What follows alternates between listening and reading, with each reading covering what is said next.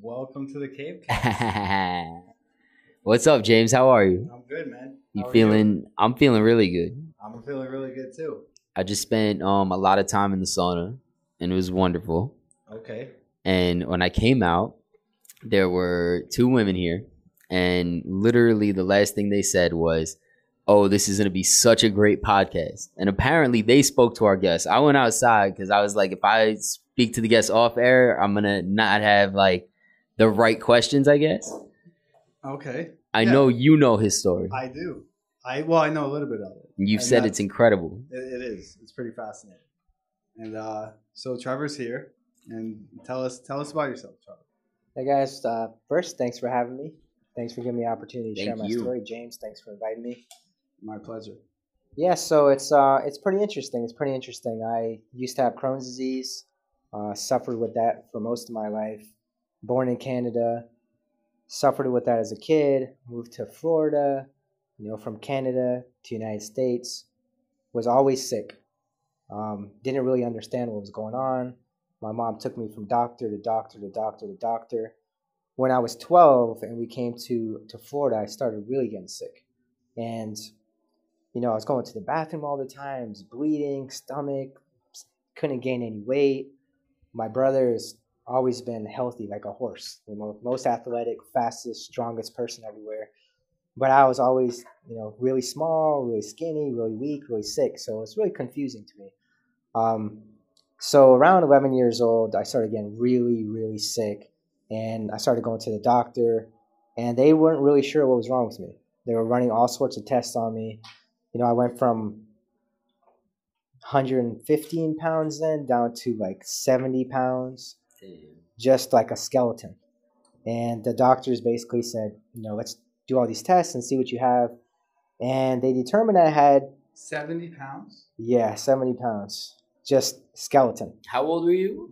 About 11. I think I was around 11 years old, 11, 12 years old at that time. Yeah, that's wild. Yeah, and uh, I, That's a I was big drop. yeah, I was missing school all the time. I was always sick, and um, you know, I was just frustrated. My mom was frustrated. And, you know, we couldn't figure it out. So they said, "Okay, you know, we think we know what you have. You need to have surgery." Because I had, I was having stomach issues, but it was presenting down there on the bottom. Okay. So uh, they said, "Oh, you know, I think we know what you have. Let's go ahead and have surgery." So, so all right, well, what am I going to do? Have surgery? You're the doctor. So I had surgery, and for an entire year, it wasn't healing. Couldn't sit down. You know, What was the surgery? they thought I had hemorrhoids. Oh shit. Yeah, so they cut. They did a lot of surgery down there. That's and, wild. Yeah, and I didn't At such know. a young age too. Yeah, I had no idea, man. I had no idea, and it wasn't healing.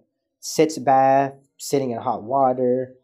You know, I couldn't. Every time I sat in the car, I have to sit on the donut. You know, I, I, I honestly, I've never had hemorrhoids. I don't know. What, aren't they like It's external, though? terrible. yes, But so how do you mistake that? Because they just didn't know what was causing that to happen. You could have the problem? internal also, Yeah. but it's terrible. It's a terrible feeling. Yeah, so it's caused. You know, it's getting caused by something. You Right, know- what is that? Like, I It- want to get that. One. so right, so that's a good that's a good question, right? So it wasn't actually hemorrhoids; it was just the the the presentation of the symptoms of Crohn's disease, which they would later figured out I had. So for a year, it sucked. I couldn't really go to school. I'm you know I'm in the school, I'm out of school, I'm not healing. I'm going to the doctor. I'm having colonoscopies in the office, no sedation. Like it was just some barbaric stuff. So a year later now, they say, okay, we think we know what you have. You got misdiagnosed. You actually have Crohn's disease. So And go- Crohn's disease. Explain for people who have no idea what Crohn's disease is. It's it's chronic. We know. so Crohn's disease is chronic inflammation of your GI system. It can present in different parts of the GI system. Usually in your colon is where it's at. And so mine was always presenting in, you know, from past the small intestine down to the large intestine down to the lower part Wow. of my colon. And um, it was just really painful, you know, going to the bathroom 20 times a day, blood. Um, as soon as you eat, going to the bathroom. As soon as you think about food, you go into the bathroom. You drink something, you're going to the bathroom. Just constant pain, you know, hot water bottles on your stomach area, your, you know, And you can't eat a lot of types of foods, right? You have to limit like what kind of food you're eating. right. So at that time, I had no idea. Okay, so you're just eating Yeah, whatever. you know, I'm I'm older now. I'm 40. I just turned 43. okay. So this is 30 years ago. You know, Yeah. the doctors didn't really know much. You know, um, so they said, okay, you have Crohn's disease. Um, what we can do is, you know, give you this medication. You can start taking these pills, and this should help. Well, what about the food? My mom asked. You know, my family's from South America, Guyana, so you know they're they're into food and nutrition and stuff. And the doctor said, literally, the food has nothing to do with it. really. This is probably hereditary, and the the medicine is all you can do is take the medicine. The doctor told you. Yeah, so the doctor said, and um, And where was this? this is in Orlando. Okay. Yeah, this is one of the top doctors at the time. And um, so, you know, I just wanted to get better. I was already Yeah. suffering for an entire year, you know, just, you know, can't play sports. You know, I, I I couldn't go hang out with my friends. You know, I'm just like this patient. How Hella long pain. did that happen? Like, how long did it take for you to get to that point? Like, did, were you feeling like a little sick at first, or just did it just like kind of? So, so I was born premature in Canada, and I was kind of always behind the eight ball. And so I was just sick all the time with stomach problems, stomach problems, stomach problems, down there, just hurting, just always having problems. But it was never really to the point where I couldn't live my life, you know, as a kid. Were you taken seriously? Like at ten years old, like every kid is. Oh, my stomach hurts. Like, oh yeah, like my mom, she like me and my mom were really close, and she knew that I was, there was something wrong. We got to figure it out, you know. So went to the doctor, went through a year of that, you know, just struggling, and he said, okay, you you have Crohn's disease, you know, and that was like, that was like a extra kick in the gut, you know, like you have this disease, there's nothing you can do about it, your body's broken, you're defective, you know, that made me feel even worse, you know, and um, so I said, okay, this is what I have. Hopefully, I'm going to take this medication. I'm going to start feeling better. And it would, I would feel better. I would get worse. I would feel better. I would get worse. And this just continued. And when I was about 15 years old, I said, you know what? I'm probably going to die from this. You know, I'm not going to live a long time. So it changed me. There was no cure, right? There's- there's No, they didn't even no- understand. No documented cure for Crohn's. No. That's Yeah. a long time to have like pain to be living with pain and Yeah. in a situation like that. Yeah, and even since all the way in the beginning, they said, you know, if we just take your colon out, your large intestine, you're not going to have any problems. And I'm like, no, that's the last thing I want to do Yeah, is take wild. parts of my body out. You know, do like there has to be something else, you know. And then I'm looking at my brother over here, and he's just like Adonis, just built like you know Wow. wonderfully, and I'm over here like struggling, you know. So it just went on for a while, and literally it changed my connection to everything. I thought I was gonna die. You know, I said I'm gonna die, so who cares what I do, how I live? You know, I was living that street life. Like I didn't care. I had no, I didn't feel bad about nothing that I was doing, and um, you know that that kind of changed. And I graduated high school and stuff, and I was playing baseball, and you know, I moved to Tampa to go to school. So you were, so you, they kind of got it under control for you a little bit. Yeah, it was it was under it was managing, but I was still struggling.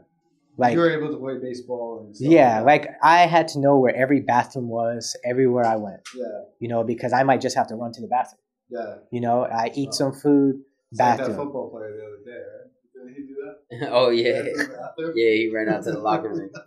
Yeah, I just I just never knew. So you say you like turned to the street life, you would get in trouble, I guess, like not necessarily doing the right things. What triggers the mentality to want to change? Because I'm sure that contributes to how you're feeling also.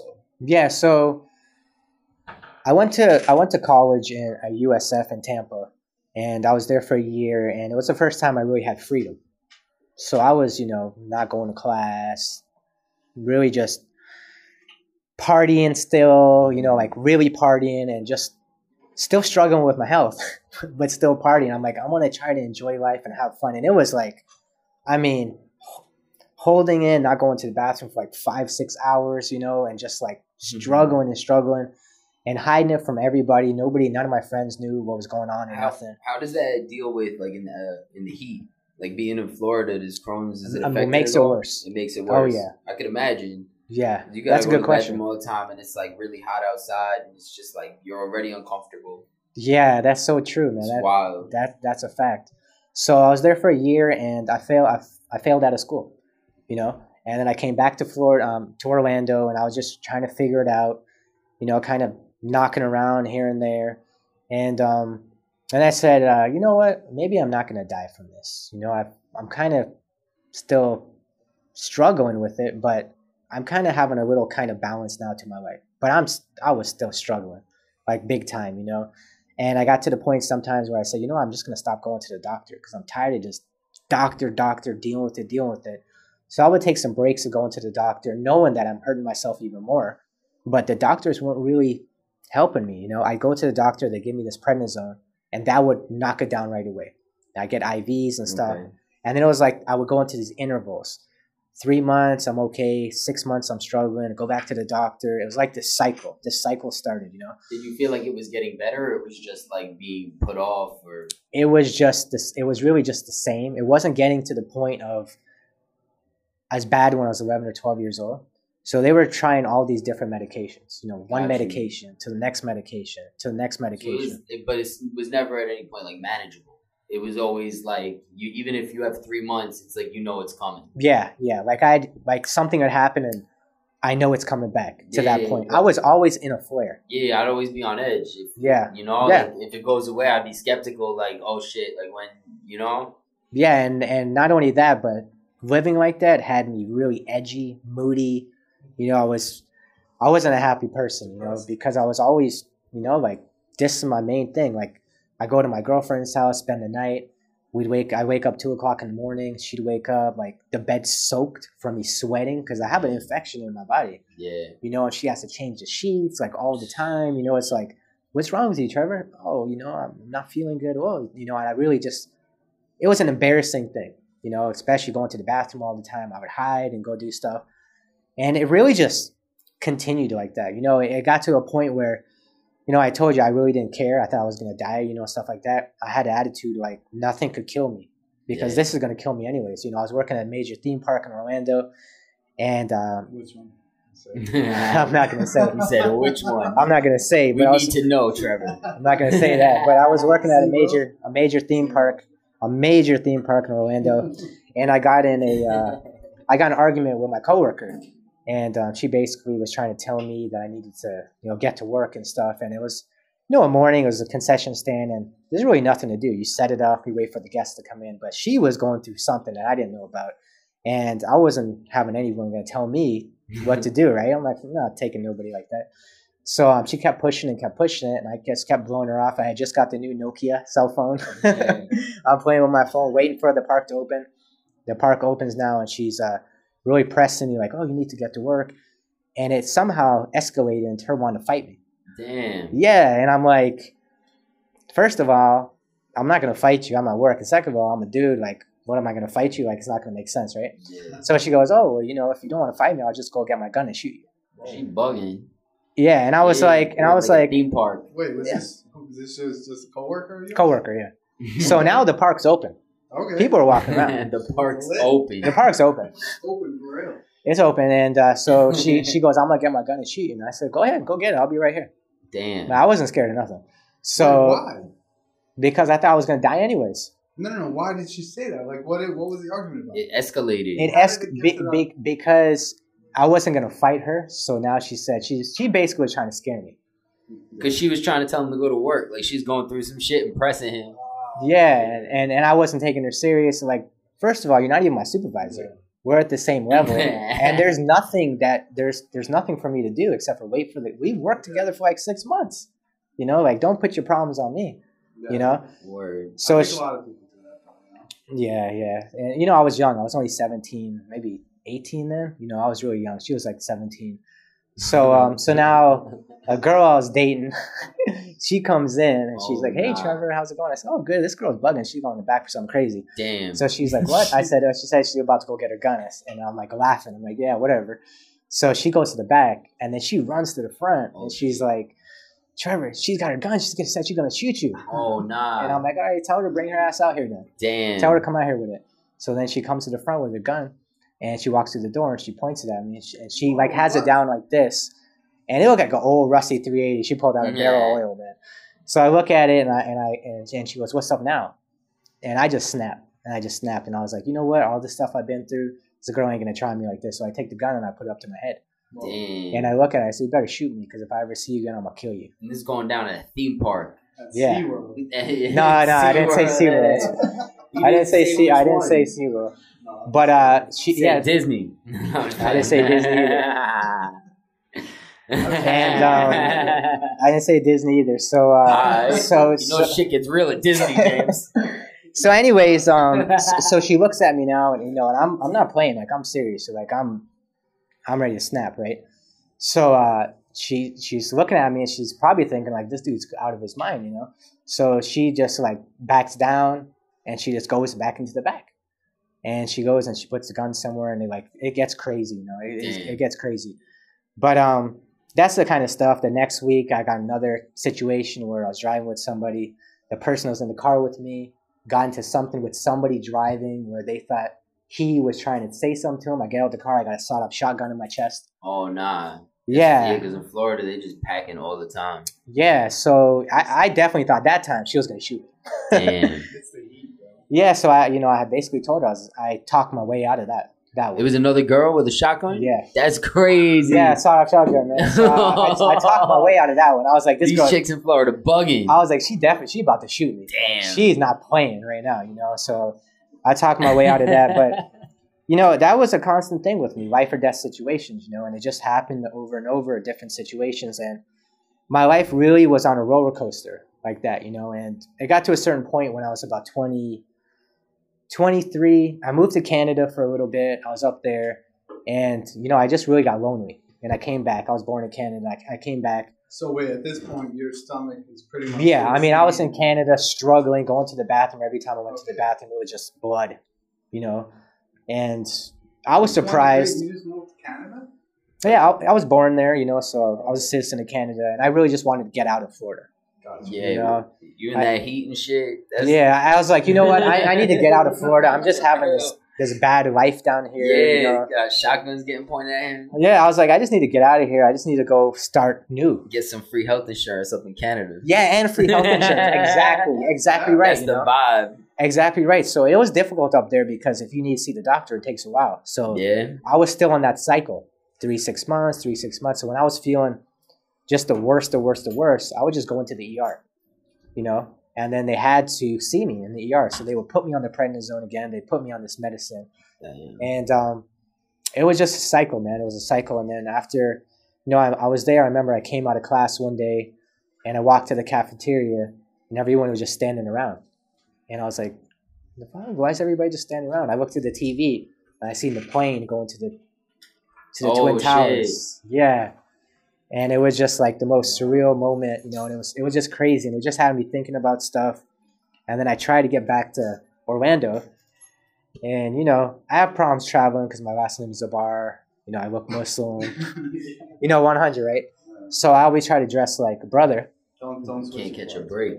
I always try to dress like a brother, you know, baggy pants, you know, like chain, you know, like for real, for real. Well, you, you you grew up in Orlando, right? It's kind of. Yeah, yeah. But I figure, you know what, they're gonna they're already gonna target me as a Muslim. So now we switch. Maybe I can pass as, you know, black, right? Okay. So I that's why I try to travel like that to just kind of slide through, and make it easier on my life, right? But uh, you know, they held me, missed my plane, all that. I was like, man, am I gonna get get back home? It's kind of like now with the corona, you know, like you don't know what's really gonna happen, right? So um, I, I was able to get back home I get back to Orlando, and so now I'm like, okay, so you're 24 at this point. I'm like 23 at this 24. point, 23. No, I'm like I'm like 24. Yeah, it's like 24. So um, I got back to Orlando. I'm still kind of knocking around for a year. Then I finally say, you know what? I need to do something in my life. What am I gonna do? You know, the only thing I know really good is, not be honest, was living that life on the street. So I said, you know what? I can go to criminal justice because I think I'd be a great police officer. I know Sure. both sides. I think about that all the time. Whenever I see like you know injustices and, and co- you know, cops just not doing the, the right kind of job, like they need criminals in the police force because I feel like they criminals know know the ropes. You know what I mean? They Yeah. know I what feel like the whole police force is criminals. Though. Yeah, They're all criminals. It's yeah, Yeah, it's crazy. Podcast, but That's crazy. Uh, no, Yeah. but I, I get that. No, I, I completely understand. Yeah, you know, I, I really didn't know what to do. You know, I said, you I, have a criminal, Yeah. criminal record at that point? no, thank No. God, I, Okay. I, you know, So I've you been, just a criminal without the record. I, I, I did some stuff. I never got, I mean, I did some stuff. I'll be honest. I did some stuff. I never got caught. Yeah, no, you know, I, I was very You're- lucky. You're a kid. Were I was lucky, you know, and um, so I said, what can I do? I can go criminal justice. So I switched my career to my major to that. I lost all my friends. Well, I lost lost all my friends. Nobody wanted to talk to me no more. I was like, all right, you know, try to talk to my friends about you know change your life and stuff like that. And I was just by myself at that point. You know, stop smoking weed. You know, like all this, like literally living clean. And I got to a point where I said, you know what? Maybe I'm not going to die from this. Maybe I'm not going to die from this. You know, I, maybe I won't live a long time, that long, but maybe you know I need to do something with myself. You know, I felt like I was pretty smart. I'm just kind of wasting my life at this point. So for the next few years, I was working on that. You know, working on my degree. My last year, I was 29, graduating. Um, graduated when I was 30 from UCF in Orlando, my criminal justice degree. Did an internship with Target that year. They offered me a store running that asset protection. Um, I did a program with the Orlando Police Department. I got recognized. I got an award from the chief of police. Got recommended to the FBI. I was like, all right, cool. This is great. Now this is life's turning around. You're feeling better. I'm feeling. I'm feeling. I'm still struggling. I'm still struggling. You like struggling through it. Like, I'm like- like your shit done. Yeah, I'm working like overnight at Universal Studios. I'm working full time at Target. I'm going to school full time. You heard that? Yeah, he said it. No, I was working at Universal. This is years later. working at Universal. It wasn't Studios. Universal Studios. Yeah, right. so so so anyways um yeah so i'm also doing this stuff with the police department ride-alongs and stuff and i'm like okay so now i'm gonna go to the fbi i got a chance right so i start that process and i got disqualified because of crohn's Damn. Oh man. yeah said, so i'm no, just no, I'm, like, no. bummed again. Why are you telling me those hemorrhoids? man and, and i was just bummed i was just like you know like this is crazy you know like this was my dream and now you know so i had the job offer with target and you know i, I told him i'll take the job but i had met this girl at a, at a wedding here in new york that summer so i actually decided to move to minnesota Damn. and I moved to Minnesota. We got married. I moved in December of that year, and then in January we got married. And then like three weeks later, my temperature was like 103, like every single day, every single day. And she said, "You need to go to the doctor." And I was so stubborn, never wanted to go to the doctor, never wanted to go to the doctor because I was really just avoiding the doctor. Then I go sometimes, I go to the ER, and um, I went to the doctor.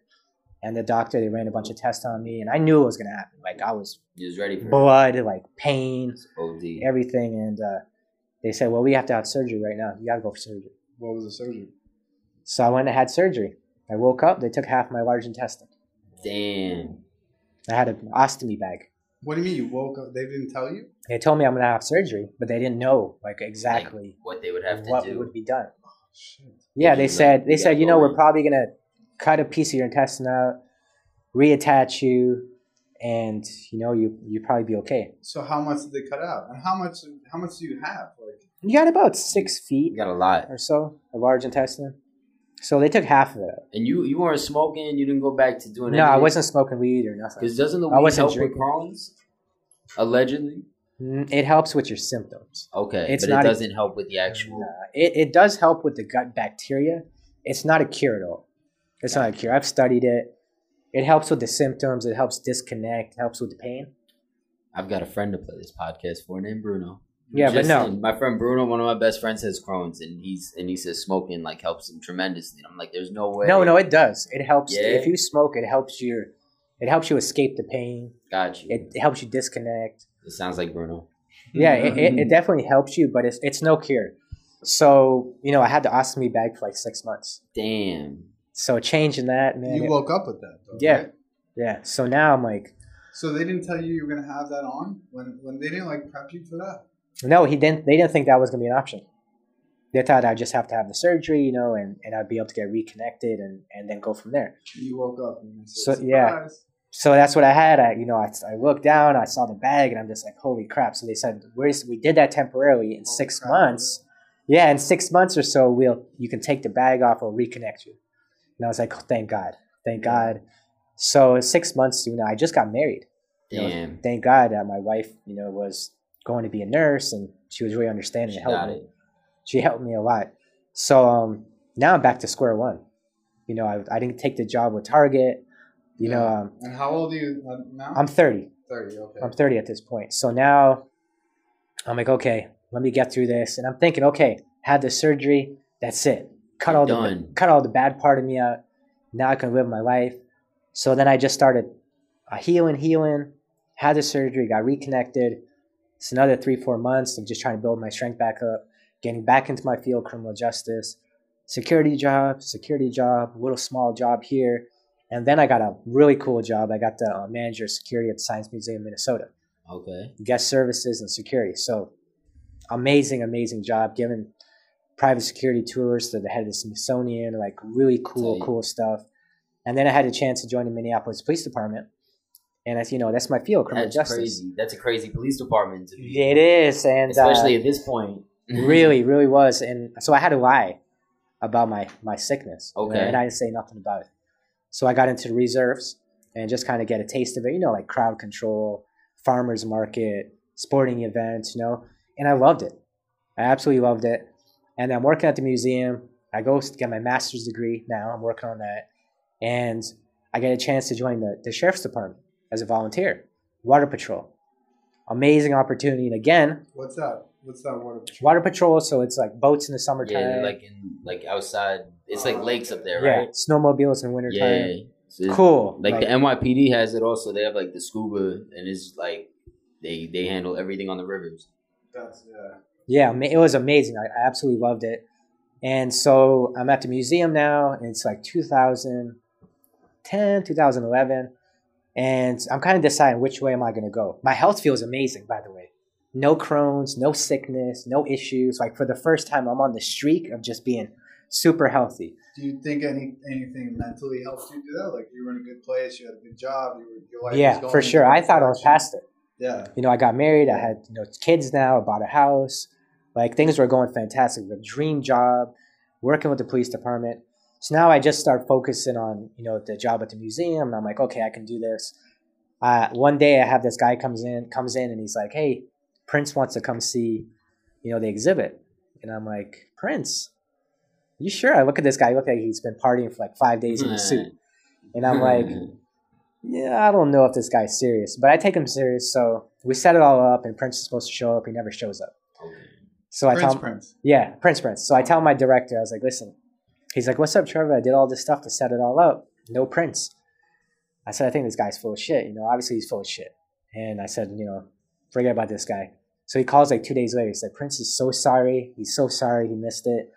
You know, he wants to come back and see it. And I was like, man, we don't got time for this nonsense. Like, forget about it. You don't even know Prince. He goes, no, trust me. Prince wants to come. He wants to come. So I said, okay, I go talk to my director again. And uh, I said, honestly, I think this guy's full of shit. Like, I don't think we should do it. He goes, no, you know what, Trevor?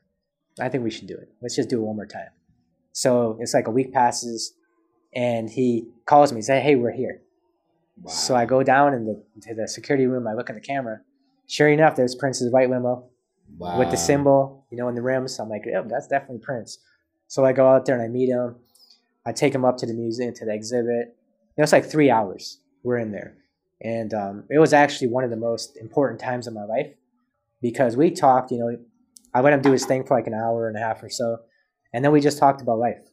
You know, I talked to him about my life and all the stuff I went through, and I'm just searching for my purpose. You know, I'm just searching for my purpose. And, you know, he talked about himself, and I just said, you know, you're lucky, you know, you found your purpose, you know, you found your happiness, and I'm, I'm looking for that. And, he's, and he said, you know, not really, not really. And I said, well, what do you mean? They said, you know, what I do, I do this because people love it. I do this for people. I love people. And he's still searching. He was still searching for his purpose. And that was something that really resonated with me because he basically had everything, anything he wanted. He had as much money as you could ever want. And it really showed me at that point that money isn't a dictator of anything. people have their demons. Yeah, it's not addictive. Like you can have as much money as you want, but money is not dictating your happiness.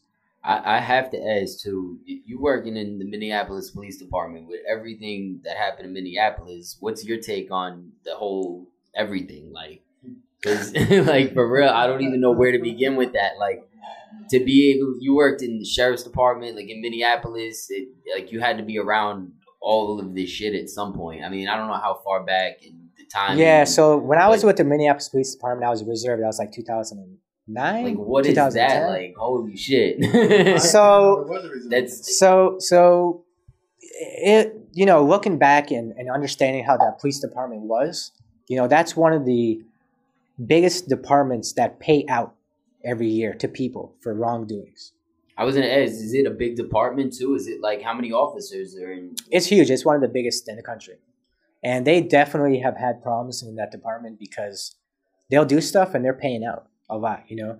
Um, when i was there you know i wasn't with the police department i was with the reserves but it wasn't really like it was at that point how it got to you know? But there was definitely problems like i know a lot of people that had issues with the police department. I mean, it's in every department, but it's just the irony of like because you very rarely get to talk to any officers, let alone officers that that are from that department, and it's like like the George Floyd thing. I mean, is the biggest thing to happen. I feel like of the year, even equally as big as coronavirus. Like for real. yeah there was a lot you know i know i knew police officers there too and there was a lot of good officers so one thing about being a police officer is you have a lot of good officers you know and then you have a lot of officers that are just doing it for the power you know they just do what they want to do and they take advantage you know but that's not you know all police officers got a really black mark when that stuff happened Let me ask Yeah. you something. Like you said, they do it for the power, but do you think that they learned how to do it for the power while they're in there, or do you think they became a police officer for the power? I think that there's a lot of people that become a police officer that should never be a police officer. You know, they live the life, you know, they pass a lot of tests. You got to pass a lot of tests, but you can learn to get past those tests and you can work your way in, you know. And the type of person you are is always going to come out. It's going to Yeah. come out, you know. Well, it's a psychology. I feel like if you're gonna be an efficient officer, you have to really understand the psychology of just people from all different backgrounds and walks of life. Like you can't just be in it with a very narrow perspective on like what people are, what people do.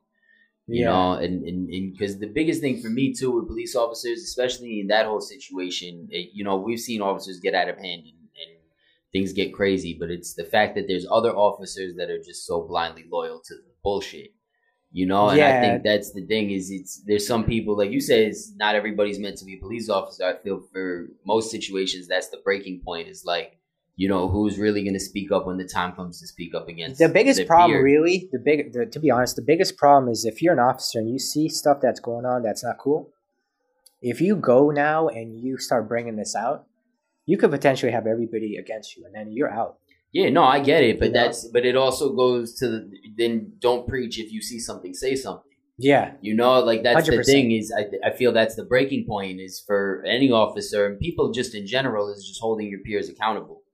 You It know, is, it whether is. you're on the streets or you- you're in a uniform. you know the biggest problem and when everything with george floyd and everything happened i reached out to naacp i reached out to all these i have a way that we can really fix this situation is by having an independent source independent uh, officials independent agency in every police department Yeah, that doesn't answer to the police department they don't answer to internal affairs they're Mhm. part of this like a community of some yeah. sort. So in, in LA, in Orlando, in New York, they're part of this place that's not part. It's a federal agency, Yeah. but you're not part of the department.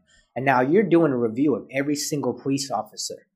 Yeah, You're looking at all the officers. Oh, this person had these reprimands. Oh, let's take a look at him. Oh, that actually is a scumbag. We need to get him out of here. yeah, and at least like put it through some sort of process to weed out the bullshit. Right. But nobody was interested in that. I reached out to No, I- celebrities, sure celebrities, agencies, but It's a big job and it's and it's expensive. Like, But it needs to be done. I for sure. You have to have an independent agency in every single police department that can be neutral and it's really looking out for the community. yeah, You know, because if you don't have that, now you're having, like, for example, in Minneapolis, when all this stuff happens and the people, you know, those officers are going to go to court. Who is going to be the people, the district attorney? All these people are connected to the community yeah. with the case. They should be at least. I mean, a lot of times the DAs are connected with the departments. Right. And that's a problem. I mean, I'd say too, like in, in Minneapolis, it's not the only place where the payouts for like you know unrest are just substantial. Like you look at New York, like I'd say seventy percent of the budget is payouts. It's like crazy. Yeah, crazy. it's a big, it's a big, it's big it's like five hundred million or some shit a What do you mean year. when say payouts, like people that sue and Yes, Yeah, exactly. like Money for it? yeah, thing. We settle. Let's settle with this people. 70%? it's a it's a big. I don't know if it's seventy percent, but yeah, I looked at the budget for New York City, and a huge percentage of the money goes towards paying out. It's a lot. It's it's ridiculous. It's, a lot. Like if you see it, It's, it's, like hundreds of millions of Yes. dollars. yeah, it's a lot. It's a lot. You know. That's So- that's crazy. That's like Target having like a fund for like if employees Theft. like It, it'd be like if you stick a shotgun in your chest. You know what I mean? Like, it's, Could you imagine if get sued Target? For it. It's like half of Target is empty because of theft, and they're just like, "All right, whatever." Yeah, it's a, it's a liability though. But yeah, But there's that- definitely there's- there's definitely an issue. But, But there's clearly money to go towards it. It's just listening to people like yourself who are actually part of the system but are vocal about it, which is rare. Yeah, you know, I'm always about doing what's right. Yeah, you no, know, and I, mean, talk about what's right, you know, and I it doesn't matter really what happens. I'm not going to, you know, it's the truth shall set us free always, you know, and Yeah, when we when we do things a certain way because our personal agenda, we're worried about what people are going to think and this and that. What happens is we're allowing these things to build and get worse and worse, and then it gets to the point where we have these things happening. yeah, no, and it's beyond the breaking point. I mean, we've seen it break a ton of times at this point. Um, but yeah, man, that's crazy. I like Minneapolis Police Department of all places in the country. Um, yeah, it's it's it was a shame to see that. You know, it was definitely a shame, and uh, and people that work over there, I still have friends that work in departments. You know, they, you know, now as a whole, people look at police officers as scumbags. You know, and they're bad people, and, and that's really a, and that's really a, a problem because the police are a lot of those guys are good and girls are good, and they're sacrificing their family time and their lives to to help us, but it's so skewed that way because of what happened. You know, and it's like. I don't know how that we get back Well, I'll that. tell you the truth. I don't think I, I wouldn't even say it's skewed because in my opinion, like I don't think there's good cops. I think there's good people who are cops, but I don't think it's a job that like really enables you to do good things. Like if the majority of people eh, that speak up against their peers are just isolated or pushed to the side, you're in a position now where it's like you're either going to do what you're trying to do and be the good person with the uniform, or you're going to be a good person but put on the uniform and compromise your morals for whatever result, you know, or whatever benefit. Yeah, it's That- really the culture of the department. Yeah, that's You and that's and the, that's what the it comes problem. down. You, you're not in a position where even if you're a good person, you can't be a good cop to some extent without really putting your career in jeopardy. Yeah, I think there are some departments that you know there are some some cities and some departments where it's not like that, you know, as a whole. But obviously there is there is that, you know. Yeah, so it just makes it tough. It's just a tough topic, you know. It really Yeah. is, you know. Well, is. anyway, we I mean we got off topic for a minute, but it's super. I just like I mean it's podcast, you know, I'll go forever. No, no, that that's that is interesting. You know, those connections that I've had to all those things. You know. yeah, So you've yeah, seen a lot of shit. yeah, I've been through a lot. I've seen a lot of stuff. You know, and so now. What's the breaking point for the change? Like, because I mean, I heard that Yeah, you were yeah. able to then cure this Crohn's, which is like you can't cure Crohn's. yeah, like, definitely, definitely not cure because there's no such word as cure, and we'll talk about that in a minute. Okay. But so right around now, 2012, I'm feeling great. My life is good. I'm getting all these job opportunities. You know, um, my my director walks into you know the office one day. He's like, "Hey, Trevor, they want you across the street. You know, to be the you know in charge of security over there. They pretty much said they want you. You just have to accept the job." And so now I have this huge opportunity. I'm not sure exactly which way I'm going to go with my life, and I make the decision to have some lactose-free milk one morning. I That Done. triggered everything for me. wow. That triggered everything for me. What do you mean chicken? I started feeling sick again after that. He ate a grenade. Wow. Yeah, and you know, if you ever been sick, if you ever, if you guys ever really felt sick, and you know you've have have this problem, when you get like something kind of triggered, you know it's coming back. Damn. And I knew it was coming. I was in denial, and it just kept coming. It kept getting worse and worse and worse. And in a few months, I literally couldn't go to work no more. Damn. I got, I had to turn the job down. I had to end up going back to Florida. You were in Target at this point? No, I was at the Science Museum in Minnesota, Yeah. in, in Minneapolis. So I, I ended would have been pissed. I was man, and and I got separated from my family. You know, my wife was supposed to go with me to Florida. Now my my, my parents are helping me because I'm just struggling so bad. And um, a year later, now I'm on disability. I can't walk. I can't eat. Oh. I'm down from 180 to 120. Uh, you know, I, I think I'm gonna die again. I'm It's like I'm- repeating. Yeah. yeah, it's the cycle, the cycle, you know. So I'm in the ER now, and I'm in the hospital, and the doctors basically say, Trevor, we just have to take the rest of your colon out Oh shit. we got to take the rest of it out. And I'm like, well, what, what's the chances it's going to help me? Well, we don't know. We have to do and see what happens. Damn. So I'm like, no, there has to be something else because if we do that, for me, that's it. Like, It's that's, over, That's yeah. the, that's you know, Yeah. I lost. I lost the battle. You know, so I say, you know, is there anything else we can do? And he's like, oh, there's a trial. You know, but even before that, the doctor came in to do my colonoscopy to talk to me about it, and I said, hey, can you just make sure you go really slow and be really careful? This is my last chance. I feel like in life. Just please take your time so the doctor can do a good surgery. And he said, I've done this a million times. I got attitude. Damn, what a dick. Yeah, and I was so sick and so pissed at that time that I I'm like, okay, Trevor, just relax. I said, no, honestly, I just really need you to. I know you've done this many times, but please take your time. So I this is my last chance. I know what I'm doing. I know what I'm doing. So I just snapped. I said, man, you just need to get out of my room. That's get out of my room. Don't come back. I'm done with all you guys. I'm done with the doctors. Call my doctor. Tell him I'm not having surgery. I'll figure this out on my own. Wow. So then the doctor comes to see me. He's like, Trevor, no, it's not like that. You know, we're going to help you. And I said, no, man, you guys aren't helping me. You helped me survive, but you're not helping me live my life. This ain't life. What I've been going Yeah. through. I got four years of decent life and I'm back to this again. I said, no, I got to figure something else. Well, I'm working on this cure. If you take, you know, if you will go on this trial, you know, it could possibly help you and prove that this is a cure. I said, what's the chance of getting it? Getting the, the, the drug? 50% chance. So I said, there's a 50% chance I'm going to get it. And then we don't even know if it's going to work. I said, I'm done with the games, man. I said, just give me the medication. I'll do it on my own. I can't do that. I can't. I said, I'm not doing it. And I went home and I was self medicating myself with prednisone. I go see the doctor, and there he was basically saying, if you don't do what we tell you to do, you're gonna probably get really sick and might die, even more sick and might die, and I'm gonna have to drop you as a patient. And I said, just give me the medication. Just give it to me.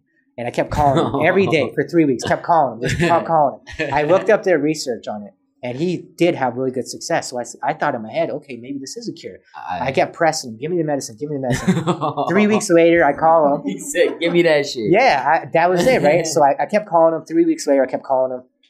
And he, picked, he finally talked to me. He said, Trevor, just come get your fucking medication. And I said, thank you. Thank you. So my dad took me over there. We got the medication. You know, I'm at home now and these antibiotics. And this is where I started. I literally didn't know shit. I thought I could take antibiotics for the rest of my life. I thought I could take these antibiotics and this would be the cure to heal me, right? So I started taking these antibiotics for like three months and I'm not getting worse. I'm not getting better. After about three months now, I'm like, this ain't it. This ain't it. I have to figure something else out. So I start studying more. I was studying the gut microbiome. I came across it from my doctor. So what's the gut microbiome? So we have so good question. So we have a microbiome.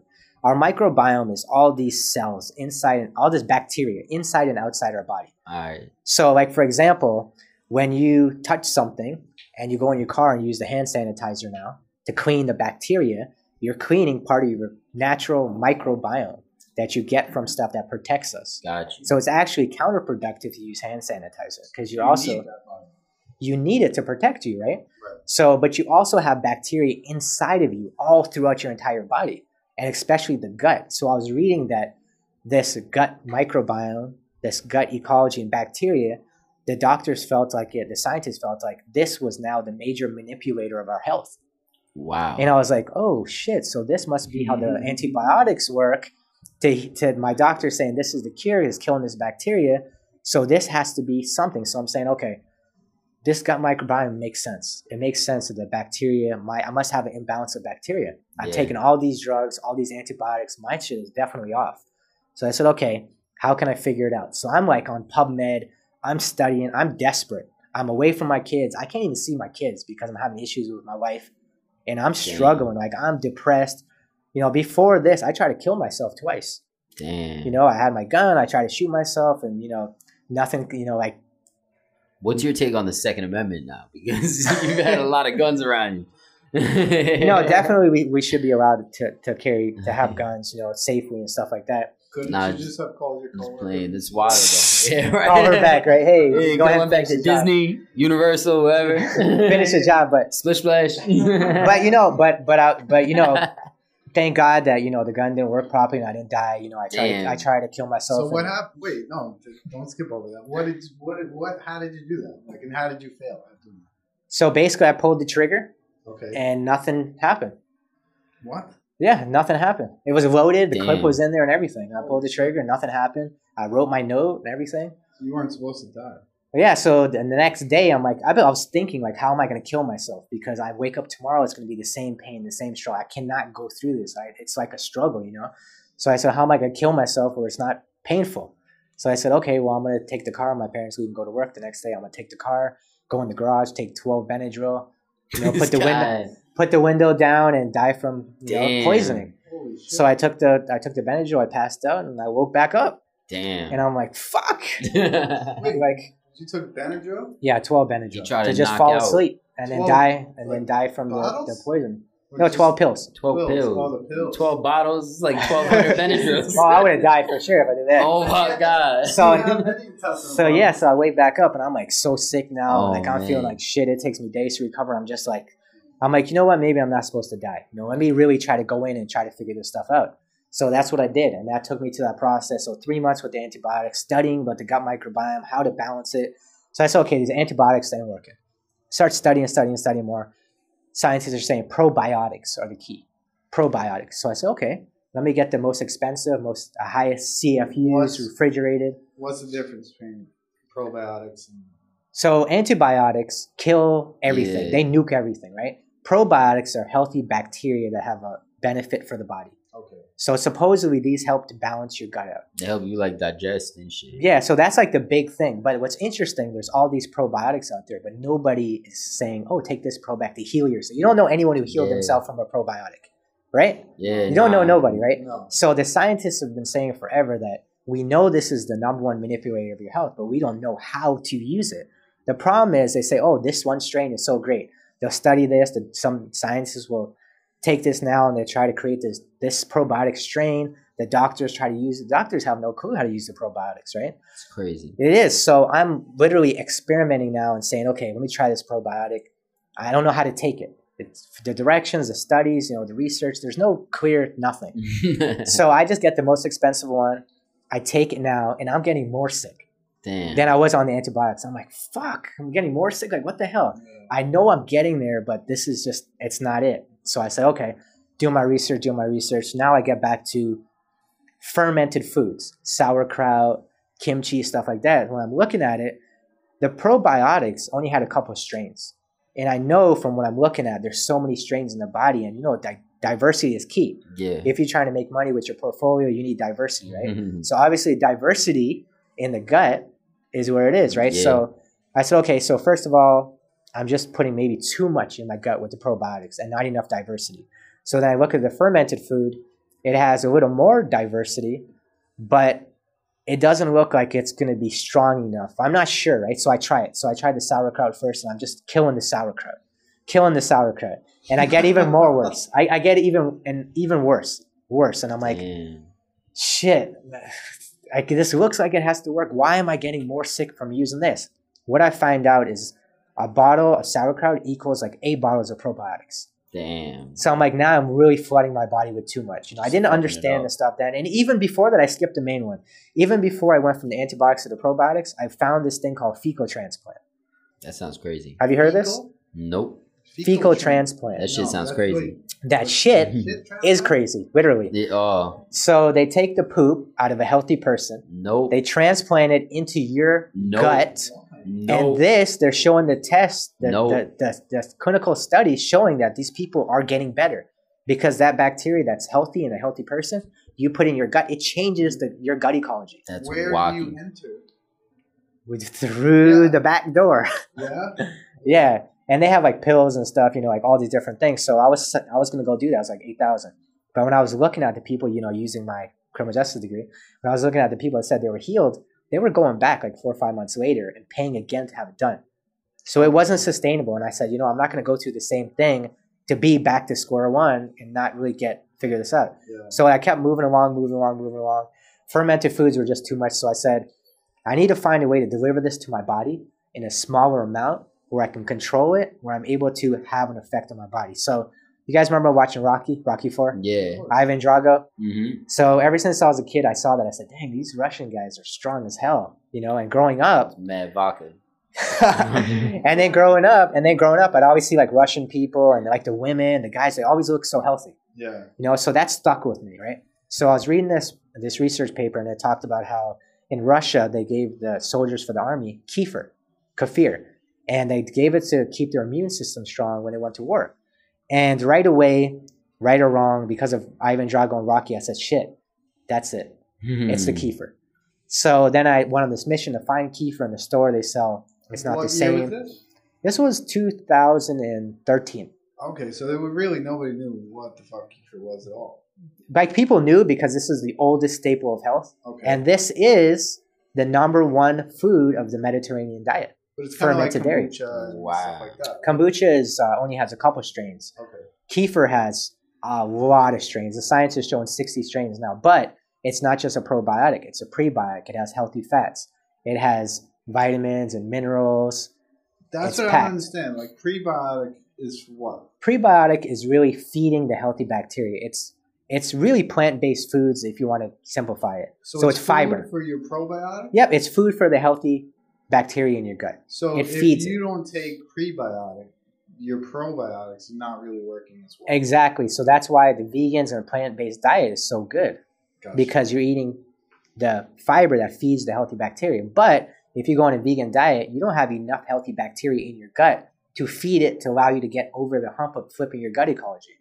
And this is what I've learned through the through the time. So I was able to find the kefir from a lady and you know by the beach and stuff.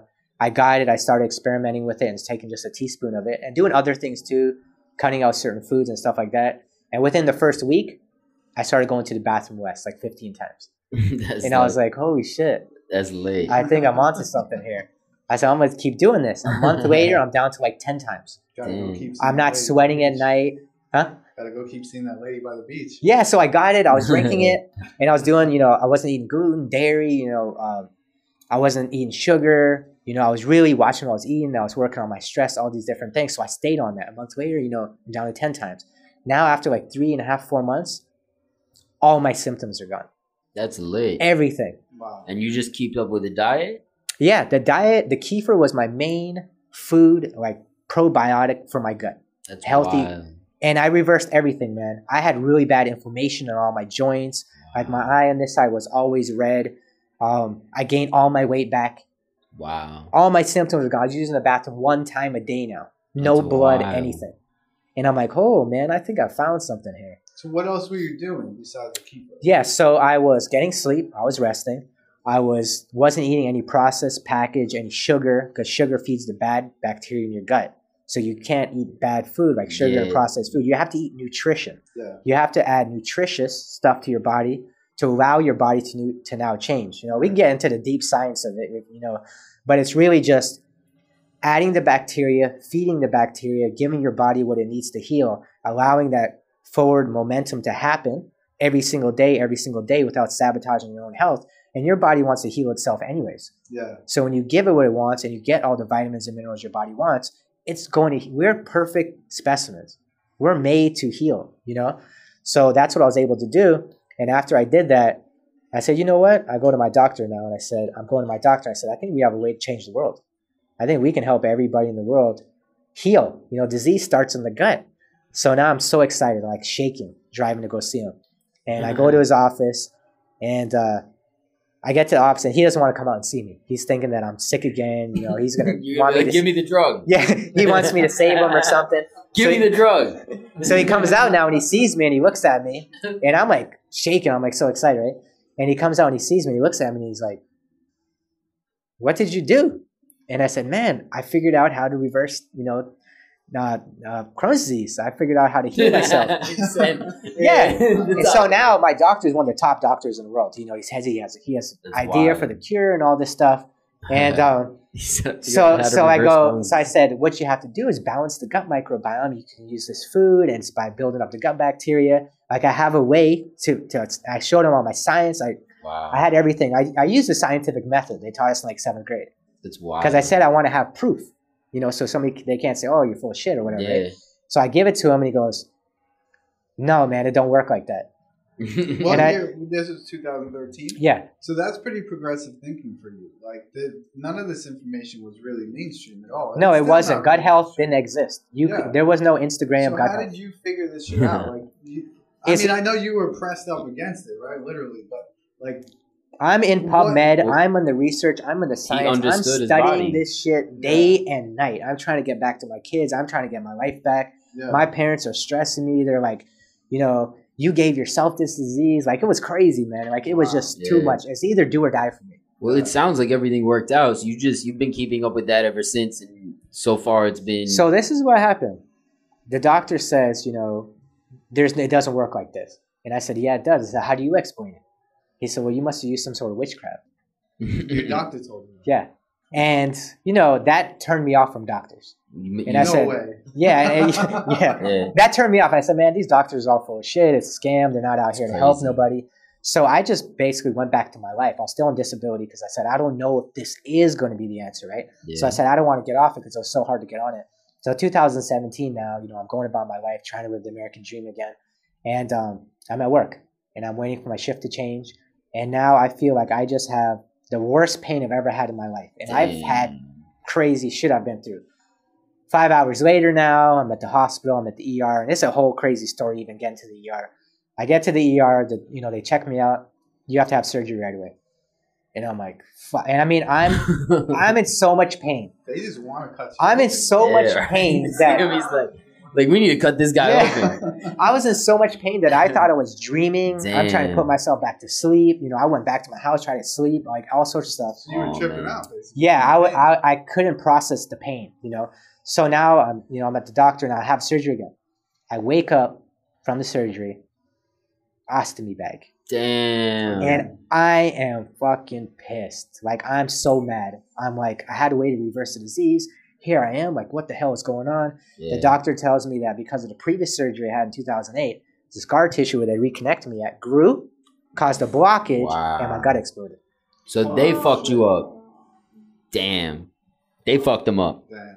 So See that shit, James? So for a week, I'm in the hospital. For a week, I'm blaming the doctors. Oh, these fucking doctors, you know, this and that. Blaming everybody but myself. After about a week, I realized, you know what, Trevor? You're you're you're the problem. If you would have took your head out your ass, went to the doctors, got the colonoscopies every year like you're supposed to, Damn. did more looking into this stuff yourself from the beginning instead of relying on the doctors. It's not the doctor's fault. They just didn't have the information. They didn't understand. They're getting information from the scientists. The doctor is really the middleman. That's crazy. You knew more about the doc, uh, more about what was going on in your body than Right. the doctors did. Right. And I had this relationship with God my entire life. You know, I have tattoos, crosses, hands praying, all this stuff. And I really was religious early in my life. But because of all this stuff I went through, I said, there can't be a God. How can there be a God if I'm going through all this? Right. So I kept questioning, questioning. And when I was there in the hospital, I realized something. I realized I had a purpose. I had a way to help people. And this was really God just testing me, seeing if I was really up for the challenge, really. And I said, when I get out of here, I'm going to do this full time and I'm going to help people. I'm going to teach them that there is a way that you can reverse disease in the body. You can help yourself by balancing your gut out. So from 2017 to literally, you know, earlier this year, it was a challenge of not going back to the mainstream, not working like that nine to five, struggling, sacrificing to keep pushing to get this stuff out there and get this out there. And it finally got to a point where now I'm recognized. People know what I do. I work with thousands of people, thousands of people across the world.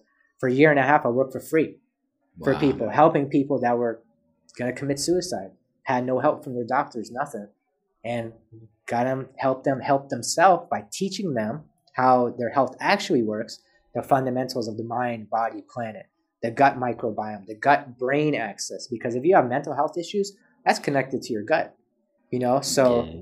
it's at a point now where I anyone comes to me and says you're full of shit, they can't because the doctors now are trying to do what I'm doing, but they don't have it It's figured wild. out. Yeah. So I can help if you have problems with your gut.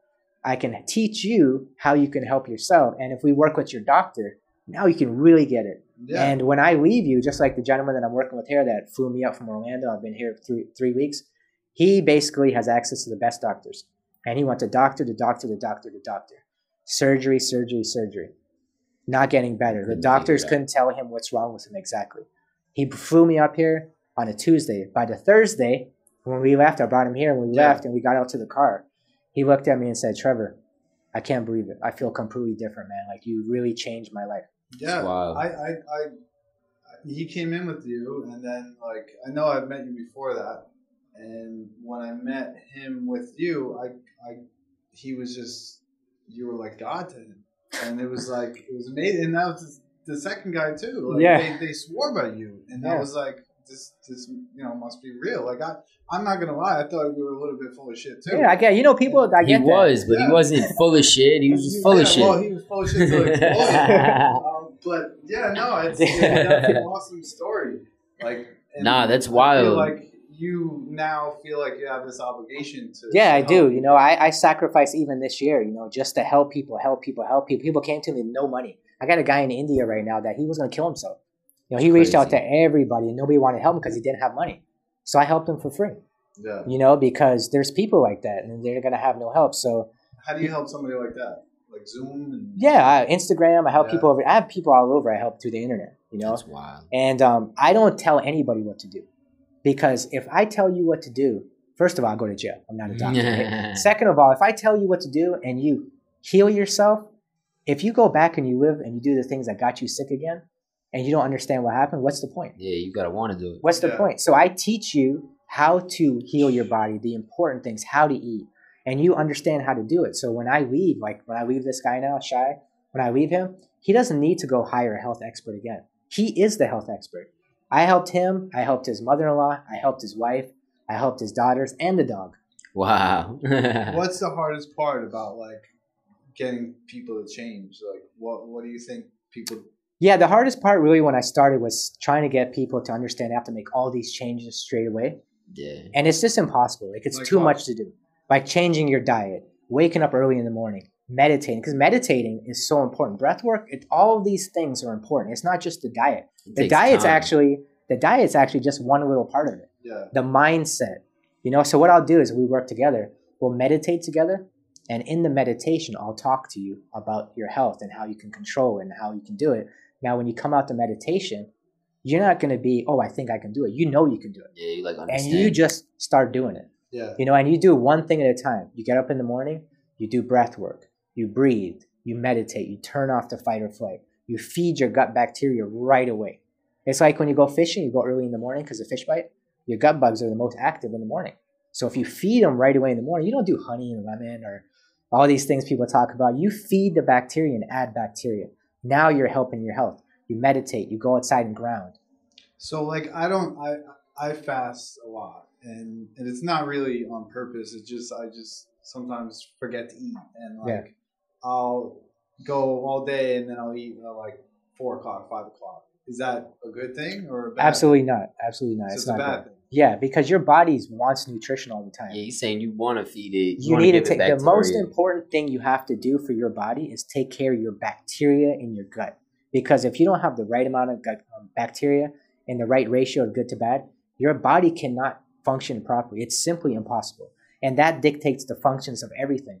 You want to be in a good mood you need good gut bacteria because you build that that dopamine that serotonin. It comes most of it's from your gut Yeah. and when you have that bacteria in balance, it, you have those good thoughts. When people have mental health issues and depression, they don't have that. Their gut health is out of whack. Yeah. Autism, you know, you know, when kids now, when their parents don't eat right, when their mom doesn't eat right, and they give birth to this child, they don't feed the child right, and their body, their bacteria and stuff is not in a good place, and they get a vaccination, it's going to lead to autism because their body whack. cannot handle the vaccination. How can you take a, such a strong vaccine if your body's not healthy? Like we took vac- you know, vaccine. My parents, you know, people my age, we didn't have autism. We didn't have these issues.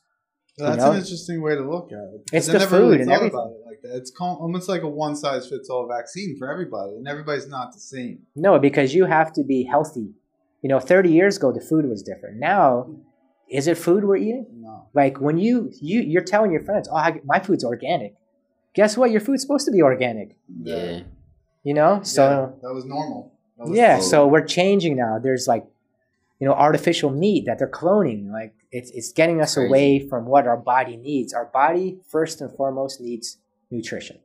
It needs real food. It needs we got to take care of ourselves. We got to take care of our gut. You know, you have to connect with nature. You know, if you just go outside in the sun, that interacts with your gut ecology, your gut bugs, and helps you become healthy. Like vitamin D, it's not a vitamin; it's a hormone, hormone regulator. Like if you take vitamin D before you go to sleep, it's one of the best things you can do. What it does, it allows your brain stem to switch into this paralysis, this REM, right? Now you're in this deep ability to heal yourself in this REM. It draws your B vitamins and it uses that to heal yourself. But most people are low on vitamin D. They're low on B vitamins. Yeah. The vegans are, you know, how can it be a complete diet if you have to supplement with B12? Right. That, well, that's that's Yeah. part You know? about being vegan that I don't understand. It's not really normal. It's Yeah, well, normal. veganism is actually the new conventional medicine. They took people from Short-term. conventional medicine It's to now wacky. veganism. Because if Short-term, right? Huh? Short term. yes, yes, you, you, can can't say vegan forever, right? you can if you understand how to take care of your body. Like you can take B supplement, B twelve supplements, and be healthy. But most people don't understand how to be a vegan. Yeah. And if you're sick and you try to be a vegan, you don't have the bacteria in your gut. And if you're just feeding it, you're not feeding that much to get you to turn the corner because you have stress from everything. Yeah. food, antibiotics, you know, all these different things. So you can't get to that point. So how many vegans do you know that have healed themselves from disease? Tell me, do you know any?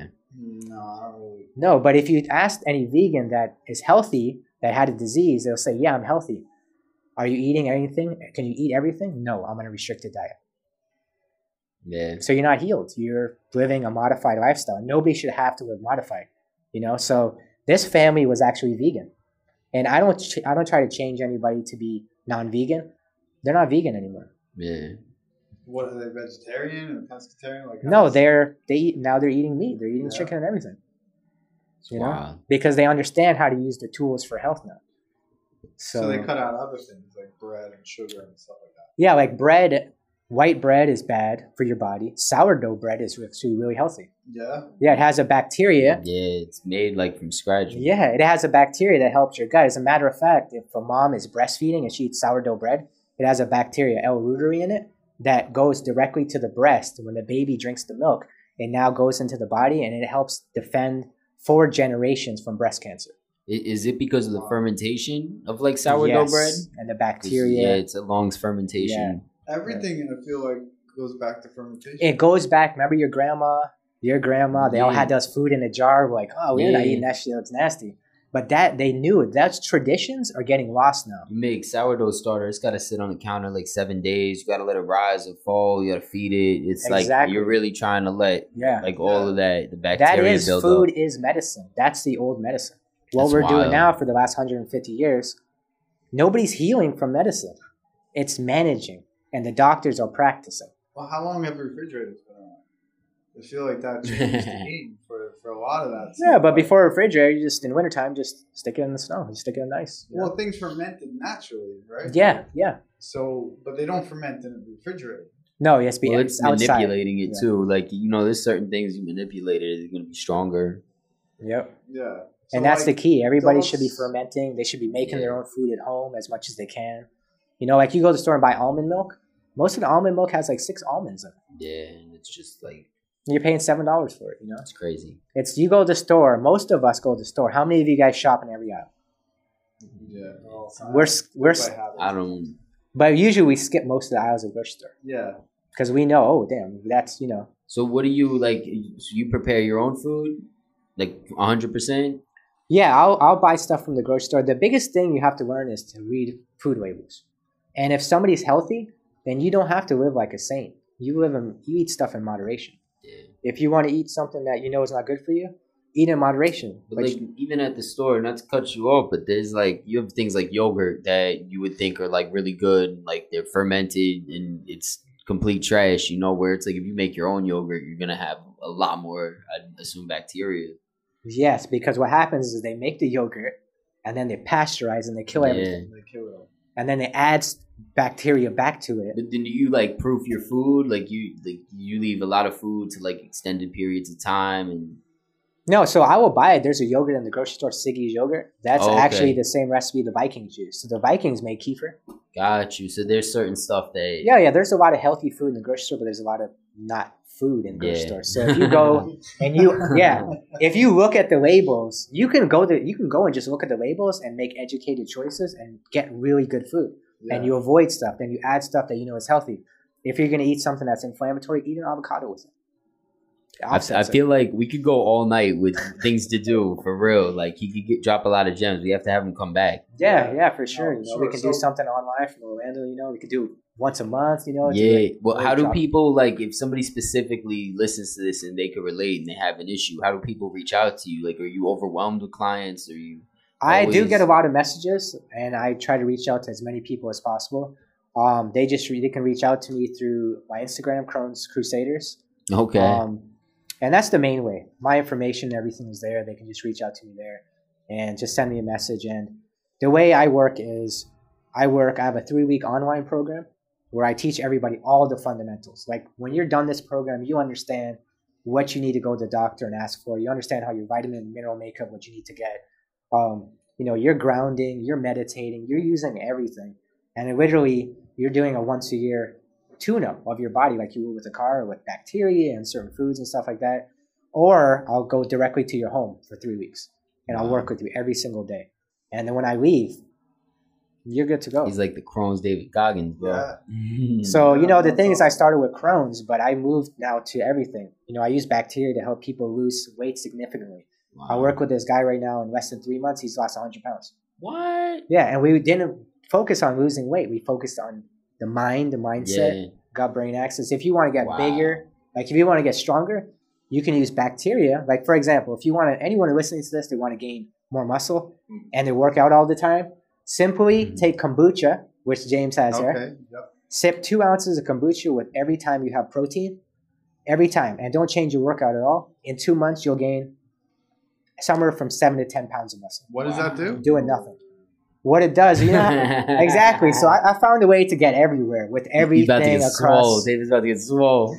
I took Bruce Lee's uh, ideology of be like water and fit into everywhere because when I first started, I had a lot of walls. People were trying to keep me out, you know, of a different places. So I said, I'm going to get to everywhere and learn everything with the bacteria. So the way it works is we normally think you can only absorb about 25 grams of protein, right? But if you take your protein shake with the kombucha because of certain bacteria, it breaks it down, helps your body absorb more protein. Wow. So it makes it more nit like More absorbable, effective. yeah, Yeah. more act, more available to the body. So just that alone, you gain more. like a micronutrient. That's Yeah. trippy. Yeah, it breaks it down. Creatine is really hard to break down. It's mad trippy. Uh, my research right now, I haven't experimented with creatine, but I'm, you know, I'm starting to get into all these different areas. There's so many. For example, if you run a mile and you want to run that mile faster, there's a breathing technique that you can do where basically you you're super exhausted, right? And you trick your body into breathing back normally in like one second, and you're able to go further. So when I work with people, let's say they run a mile in seven minutes, the next time they run the mile, it's like six thirty. Damn. They fast as shit. Yeah. so you trick it like you just make pretend like you're just breathing normally. Yeah. So How do you do that? so you're super exhausted. Right? yeah. So then you take this breath in, it's two breaths in, you go, yeah, you like trip it out.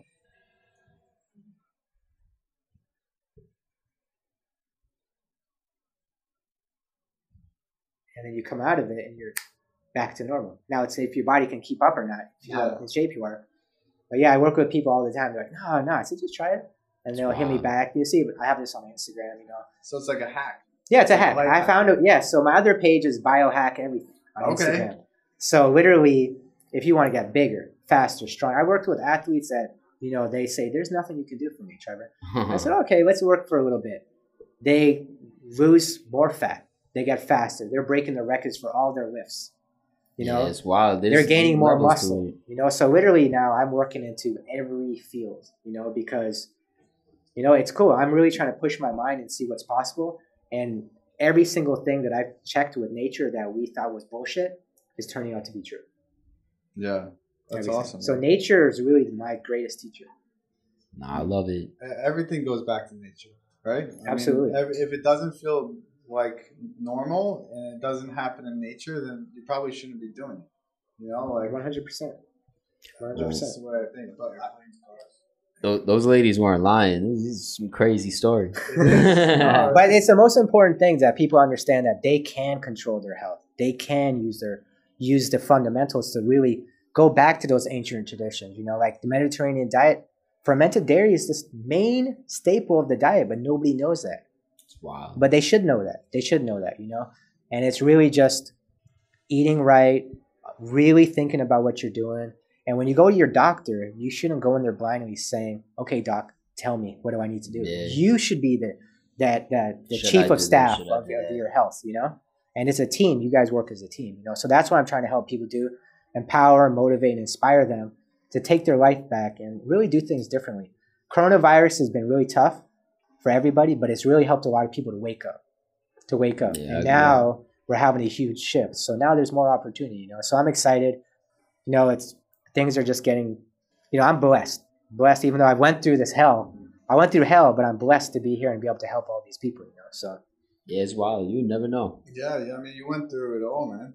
Like you almost died like eight times. Right? no, over twenty, over twenty five times, man. Over twenty five Oh, times, almost man. been killed or died. really? Yeah. All right, we gotta talk about it next. well, we appreciate you, man. time. Yeah, really thanks for having you me so on, much.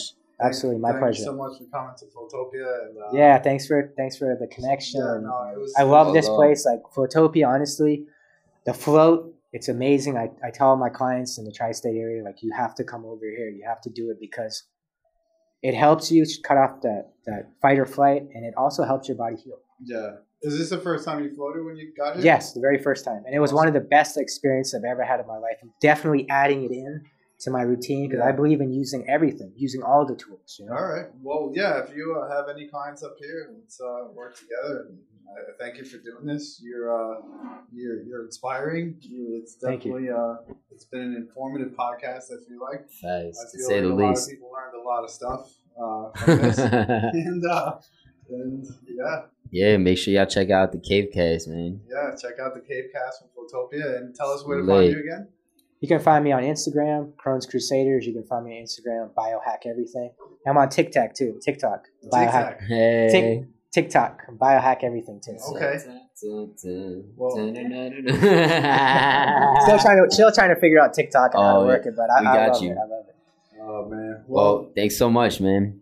Absolutely, my pleasure. Thanks for having me.